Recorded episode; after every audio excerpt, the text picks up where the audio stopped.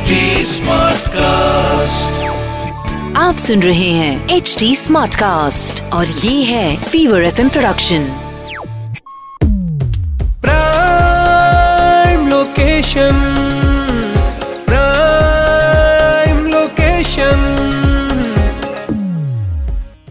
कई लोगों का कहना है कि लैंडलॉर्ड्स बिना कोई काम किए, बिना कोई रिस्क लिए नींद में अमीर बनते हैं। तो एक काम करते रियल एस्टेट ही ट्राई करते।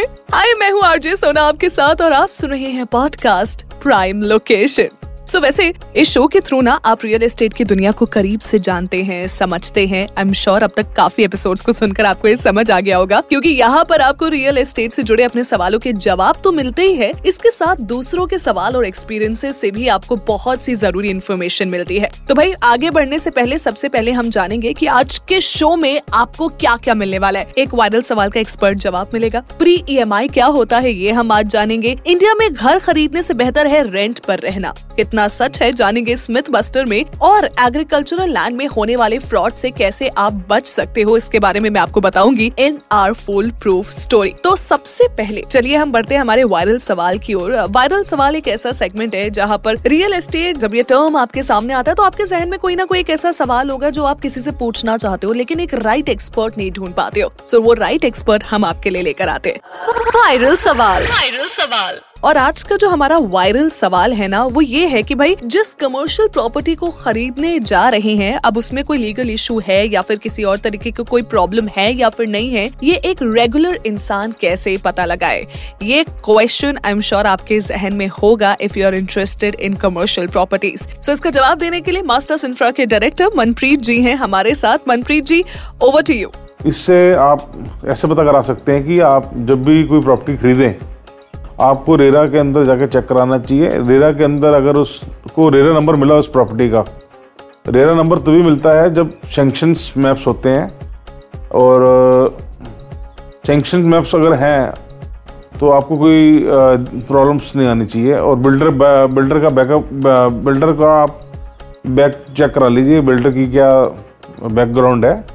तो उसमें आपको ऐसी कोई प्रॉब्लम आने वाली बात नहीं है। इसीलिए कहते हैं कि भाई एक्सपर्ट्स बहुत ज़रूरी होते हैं क्योंकि वो अपने एक्सपीरियंस से आपको एक बहुत बेहतरीन एडवाइस देते हैं। सो so, ये तो भाई हमारी बात हो गई वायरल सवाल की लेकिन एडवाइस की तो मैं बात नहीं यहाँ पर करूँगी क्योंकि वो हम कर चुके हैं but I will move on to one term जो की हमने बहुत बार सुना है लेकिन एग्जैक्टली exactly वो होता क्या है? कई बार हम उस चीज़ को यू नो किसी और चीज़ से भी कंफ्यूज कर देते हैं। प्री ईएमआई इसको हम अक्सर सोच लेते हैं कि ये ई e से पहले वाली ई e तो नहीं है लेकिन ई e से पहले वाली ईएमआई है तो जो एक्चुअल ई है वो कैसी होगी? तो भाई प्री ई ये टर्म तो हम अक्सर सुनते हैं लेकिन रियल एस्टेट की जब बात होती है ना तो इसमें एक्चुअल इसका मतलब क्या होता है वो हम जानेंगे रियल एस्टेट की डिक्शनरी से।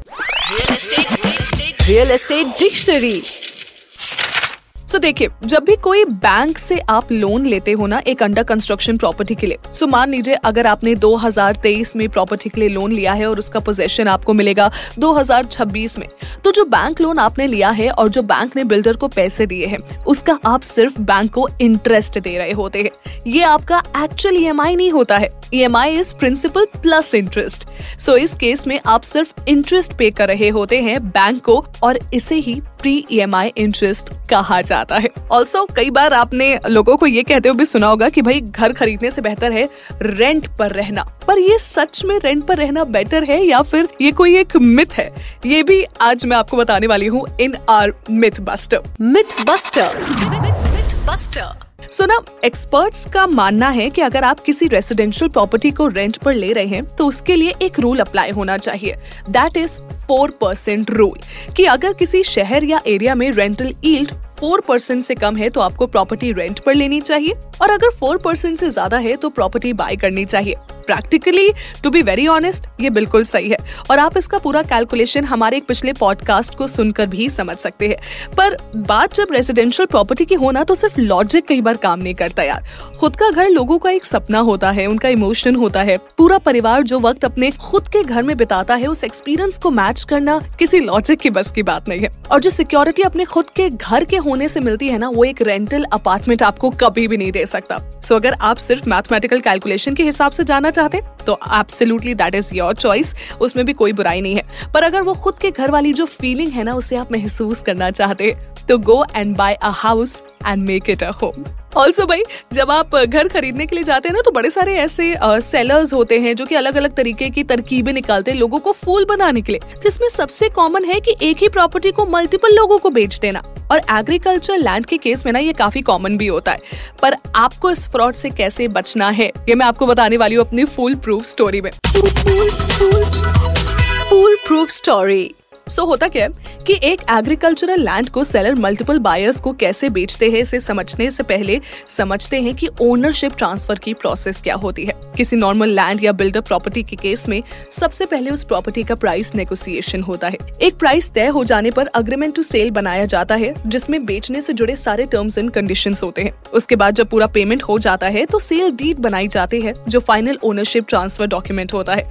सो so, इस केस में सेल डीड ही मेन ओनरशिप डॉक्यूमेंट होता है। इसके बाद एक और प्रोसेस होती है जिसे म्यूटेशन कहते हैं।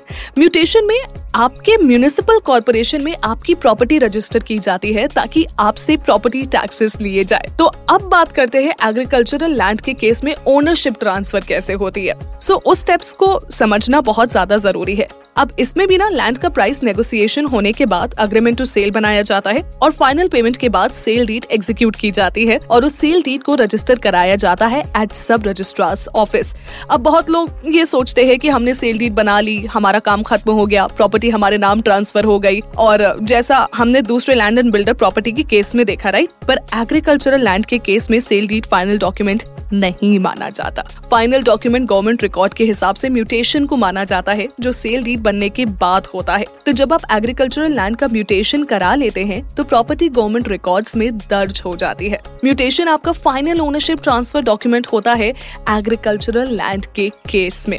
अब अगर आपने एग्रीकल्चरल लैंड का म्यूटेशन नहीं कराया है तो गवर्नमेंट रिकॉर्ड के हिसाब से जो प्रीवियस ओनर है ना वही उस लैंड का ओनर माना जाएगा। इस बात का फ़ायदा ही फ्रॉड्स उठाते हैं क्योंकि लोगों को लगता है कि सेल डीड के बाद एग्रीकल्चरल लैंड उनकी हो गई।